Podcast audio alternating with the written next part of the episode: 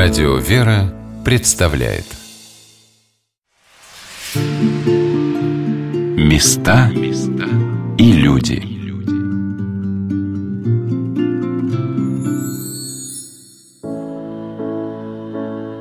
Во Владимир мы попали впервые еще осенью прошлого года, как только епископом Ковровским был назначен владыка Стефан.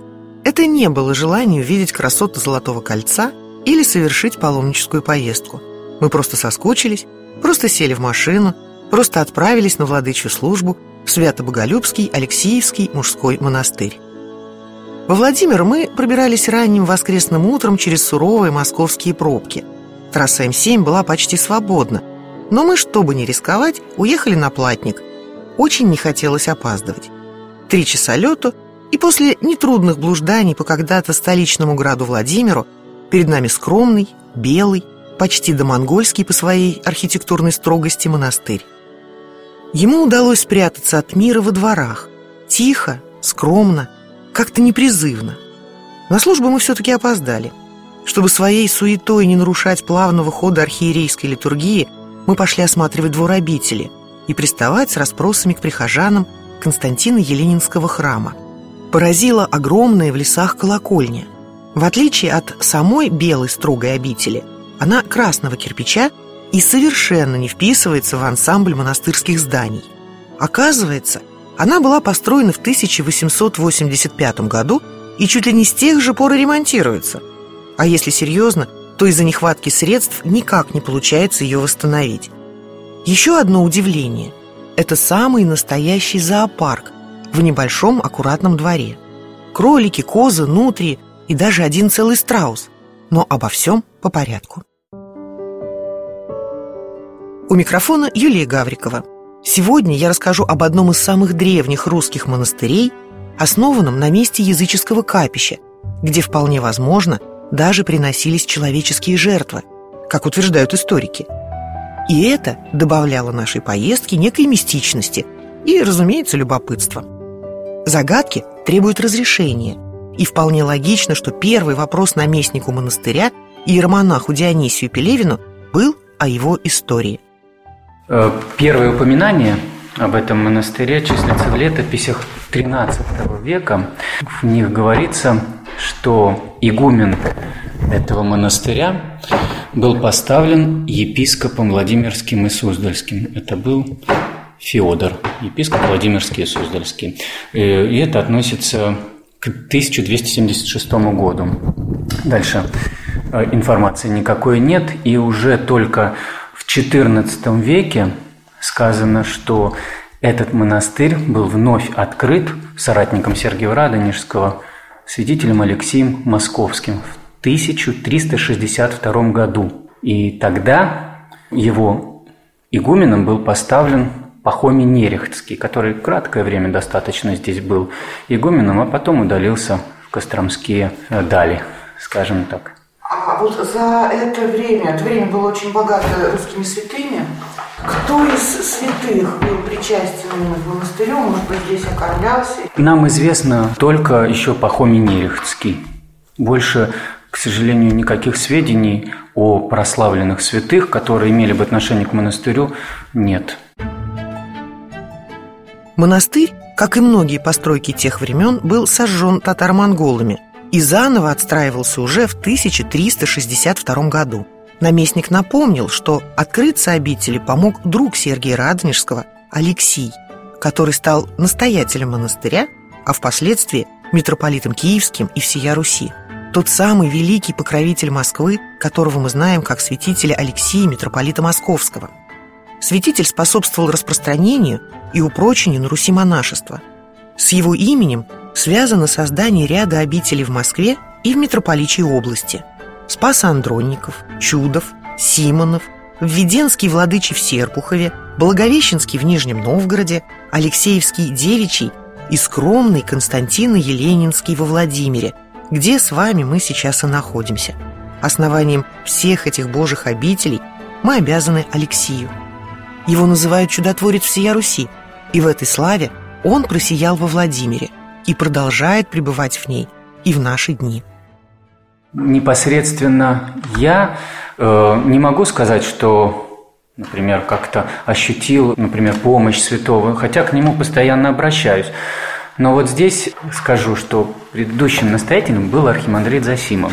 Так вот, он в свою бытность служил в Ивановской епархии.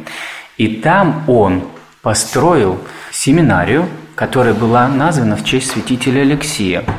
Свято-Алексеевская православная духовная семинария. Что-то так, я точно сейчас не помню. И его жизнь была тесно связана со святителем Алексеем, когда он строил э, семинарию и, соответственно, обучал студентов. Попав сюда, на служение во Владимирскую епархию, он даже, например, и не помышлял о том, что вновь соприкоснется со святителем. И в 2017 году владыка Евлогий назначает его в этот монастырь, и получается, что отец Засима вновь попал под домофор святителя Алексия, под его молитвенную защиту. Про себя сказать не могу, как бы, потому что никаких чудес, вы знаете, со мной интересных случаев при обращении к митрополиту Алексею не происходило, но, тем не менее, мы постоянно молимся, обращаемся к нему в молитвах, и каждый день у нас совершаются братские молебен святителю, и утром, в конце полуночницы, мы также читаем молитву, обращенную к святителю. Ну, вы знаете как? Вот я не могу просто сказать, что вот как-то как почувствовал напрямую на себе. Ну, вот другие соприкасались с ним, и он так ведет по жизни людей, кто, так скажем, ну, кого-то кого избирает. Еще одна чудесная история произошла в Константино-Еленинской обители, которая с февраля 2003 года с благословения Священного Синода переименована в Свято-Боголюбский Алексеевский мужской монастырь. Вероятно, как предполагает наместник монастыря и иеромонах Дионисий, святитель не захотел оставлять свою обитель и вернулся на Владимирскую землю. Это очень интересная история, которую поведал некогда митрополит Владимирский Суздальский Евлогий, э, бывшему настоятелю обители архимандриту Засиме. И история была такая, что при патриаршестве Алексея II мощи святителя Алексея никому не давали, и владыка Евлогий обращался к патриарху с этой просьбой, чтобы дали частичку во Владимир, в этот монастырь, но святейший тогда никому не благословил больше давать частичку мощей э, по каким-то своим причинам. И владыка Евлогий расстроился, так уныл от, э, так скажем, от отказа, но в один прекрасный день он его пригласил причастить к себе старый священник. И вот удивительным образом оказалось, что у него была в наличии частичка мощей святого.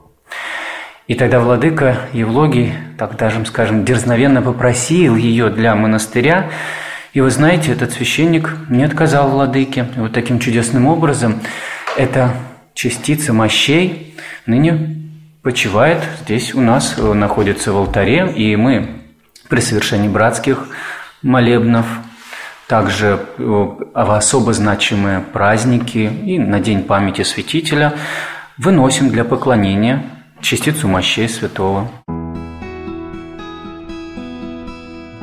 Нам повезло невероятно.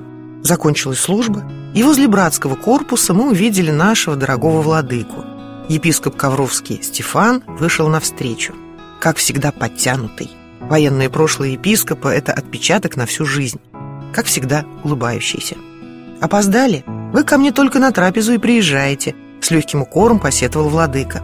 Мы виновато переглянулись и потянулись за благословением. «Пойдемте, у меня для вас царский подарок». Мы пошли в храм. За владыкой семенил келарь и радиакон Макарий. «Владыка, накиньте жилетку, простудитесь». Владыка только отмахнулся и ускорил шаг. В храме он исчез на несколько секунд и вышел внезапно, откуда-то из темноты, с небольшим самодельным коробом. Это и была главная святыня обители – частица мощей святителя Алексия. В голове не умещалась сама ситуация. Мы в древнем монастыре, возможно, одном из самых древних.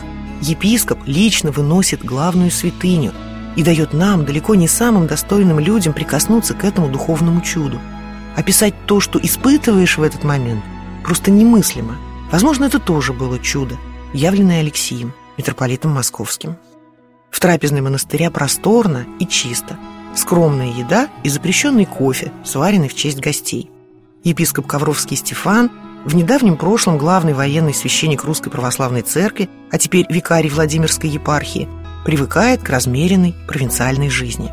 Он, священник, знает наверняка то, к чему нам, мирянам, надо бы стремиться, хотя бы иногда постараться услышать Господа. И вот мы говорим про центральную или глубинную Русь. На самом деле здесь, наверное, храмов больше, чем священнослужителей. В монастыре с насельниками больше, наверное, чем в Москве. И когда мы говорим об вот этом духовном центральном положении, когда все вокруг наше православное, нужно понимать, что сюда и тянутся люди. Почему столько паломников и экскурсионных групп посещают Суздаль, Владимир, вот эти красивейшие места нашей Родины. Здесь приятно быть.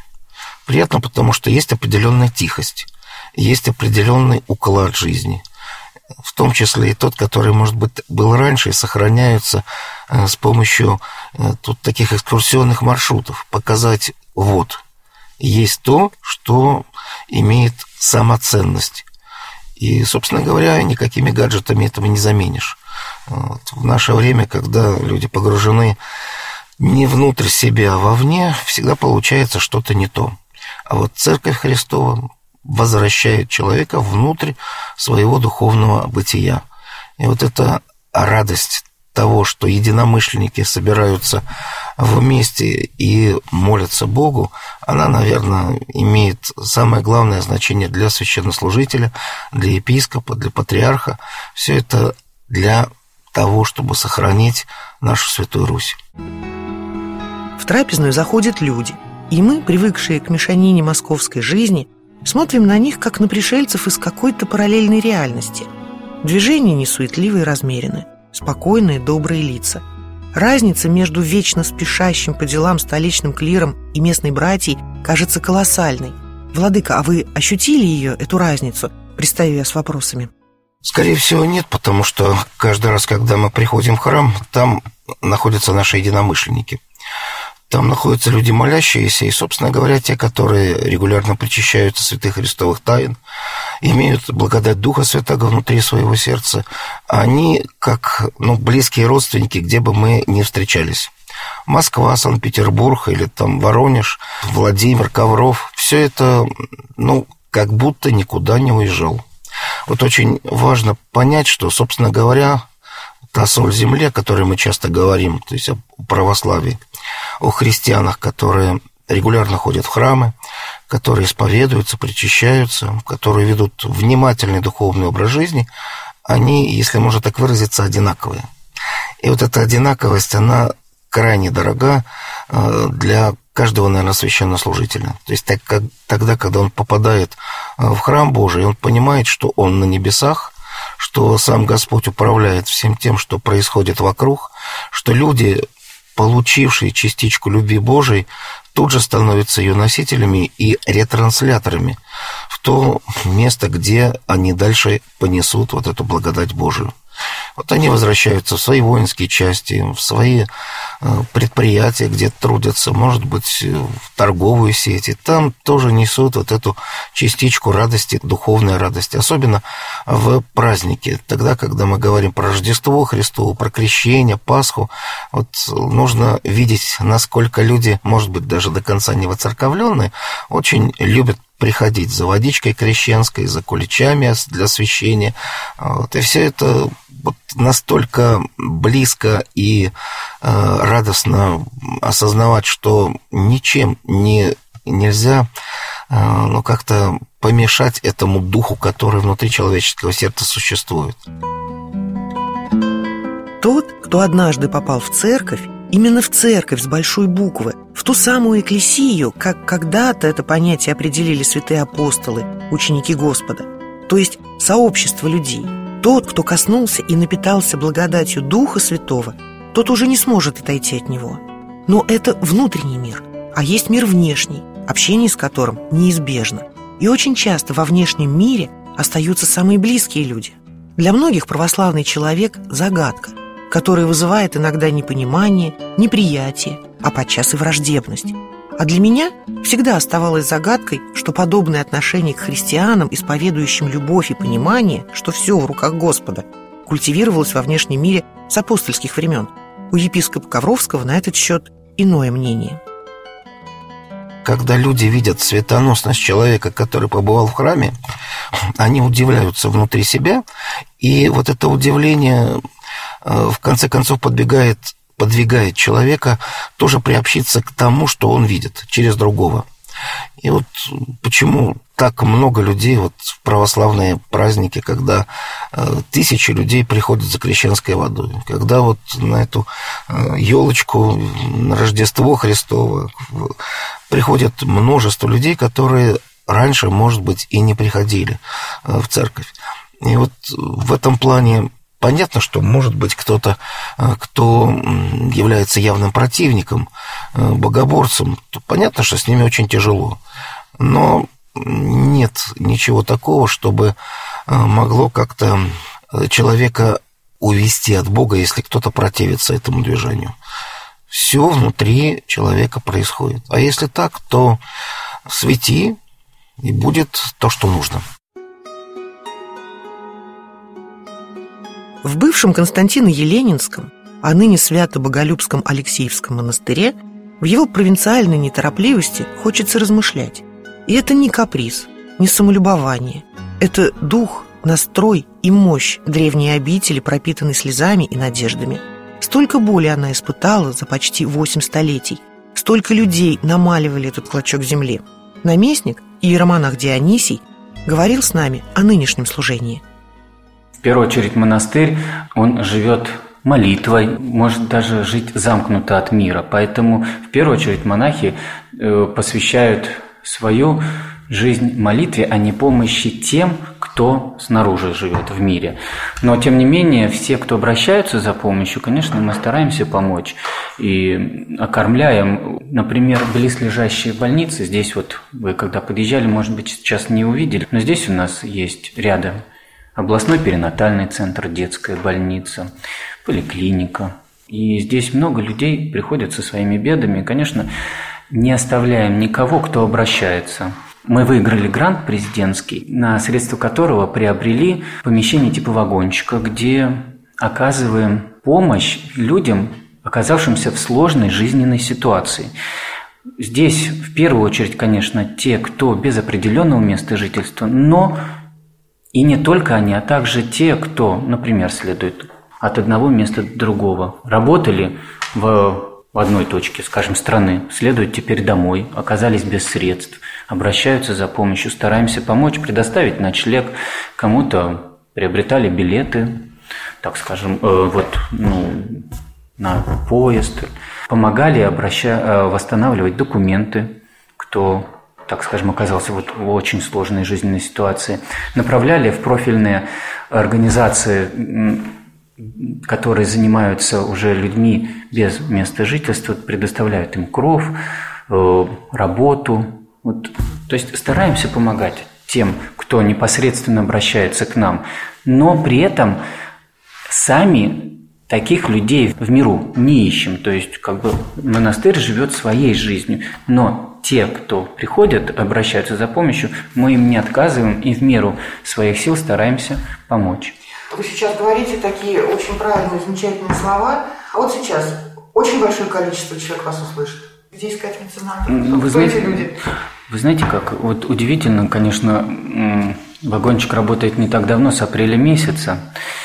И мы рассчитывали, что обращающихся будет больше не знаем, то ли, ну так скажем, сарафанное радио плохо работает, либо вот сложившаяся ситуация, обстановка в стране, связанная с коронавирусом, наложила свои ограничения, но обращающихся на самом деле немного.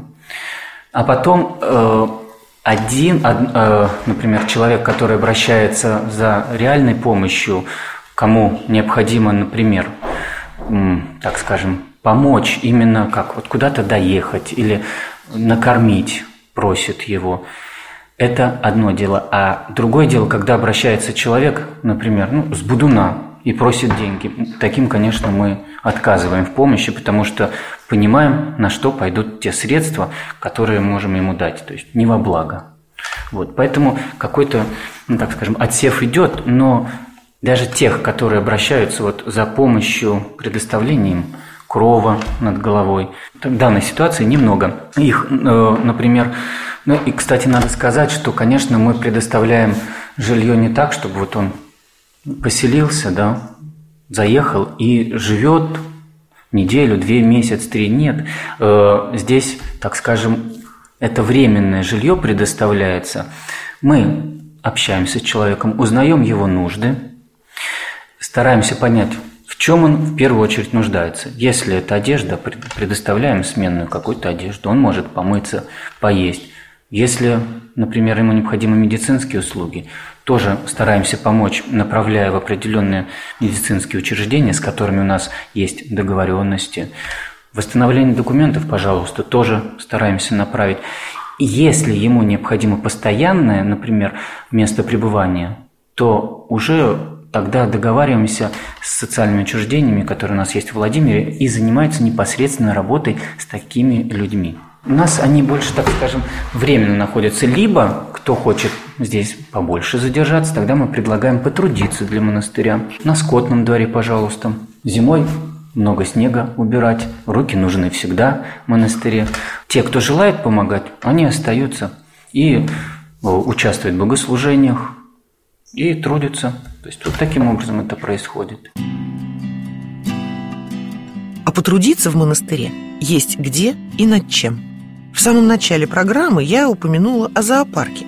Да-да, самом настоящем зоопарке на территории монастыря. Кролики самых невообразимых пород. Козы, козлы, козлята. Внутри плавают в ваннах, в специальном помещении. Разумеется, первая мысль, которая приходит в голову – обычное фермерское хозяйство на прокорм братьев. Оказывается, все не так просто. Нас завхоз такой предприимчивый, и некогда вот как-то он так предложил эту идею, которую поддержал бывший настоятель, и вы знаете, как она нашла отклик, и так добрый отклик у местных жителей, и сейчас очень много приходит молодых семей, мам с детьми, и подчас не мамы идут в храм, а детишки ведут родителей, чтобы ну так скажем, посмотреть на животных, покормить их. Это некий вариант контактного зоопарка, но, конечно, это не контактный зоопарк, но свою миссию он выполняет. Ведь э, детишки часто оказываются вот в этой церковной атмосфере. Раз пришли, другой, на третий раз зашли с родителями в храм. Родители, может быть, записочку написали, там, постояли, помолились. А возраст почемучки сделает свое дело и заставит задуматься родителей. А для чего нужна церковь? Кто такой Бог? как нужно креститься. То есть э, все рассчитано на то, чтобы ребенок, еще становление которого происходит, так скажем, придя в церковь, он задержался здесь. И родителей побудил к тому, чтобы приходить как можно чаще сюда. Преподобный Серафим Саровский говорил, что цель христианской жизни – стяжание Святого Духа. Это особая радость. Скажем, когда человек влюбляется – он наполняется особым состоянием, и все становится для него другим. Так и действие Святого Духа – это как бы пробуждение нашей особой любви к Богу. Когда мы любим Христа, мы открываем сердце для действия Божьего, и становится легко быть лучше, легко прощать, легко что-то преодолевать, не обижаться, не завидовать. Животные при храме – это действительно находка братьев, проверено на себе – они невероятно смягчают потрепанную суетой душу. А мое предположение, что все эти домашние братья наши меньшие разводятся в хозяйственных целях, исключительно для прокорма, так наместник монастыря напомнил, что монахи мясо не едят. Церковь выполняет свою миссию разными способами. И вот это как один из таких вариантов привлечь э, молодых, маленьких людей. И, и приходили, бывало, школьники, вот трудились у нас здесь, ухаживали за животными в теплый период времени. Приезжали, даже были группы по обмену из Германии. Они тоже здесь потрудились э, в свое время, вы знаете, как им очень понравилось. Ну, то есть свое дело, так скажем, животные очень успешно делают. И нам это нравится тем, что ну, детишки приходят радостные, а уходят довольные. Ну и страус. По просторному вольеру, расположенному где-то в средней полосе России, бегало обычное австралийское чудовище – страус Эмо. Сказать, что это было неожиданным, не сказать ничего – Птица то подбегала к ограждению, запрокидывая малюсенькую по сравнению с остальным туловищем голову, то отбегала, пугаясь, а может быть, поддразнивая нас. Я где-то читала, что страус способен одним мощным ударом ноги с острыми когтями убить животное размером со льва. Я косилась на птичьи лапы, похожие на тиранозаврии, и проверять прочность ограждения желания совершенно не возникало. Это был мой первый страус. Но откуда он взялся во Владимирском монастыре? Настоятель одного из храма городского предложил его подарить. Просто вот возьмите, он нам не нужен. У него где-то своя ферма есть. И этот э, страус, возможно, он был ослабленный, здоровье, может быть, его было слабенькое. Он не мог, может быть, жить со всеми вместе. Ну, как-то вот он предложил его подарить. Мы съездили, посмотрели на него и забрали, перевезли. Да, как-то давно мечтали о том, чтобы он был у нас страус. Имени мы его не дали, мы даже не знаем, честно, если мальчик это или девочка. Э, я не специалист, но вот говорят, что их определяют по голосу.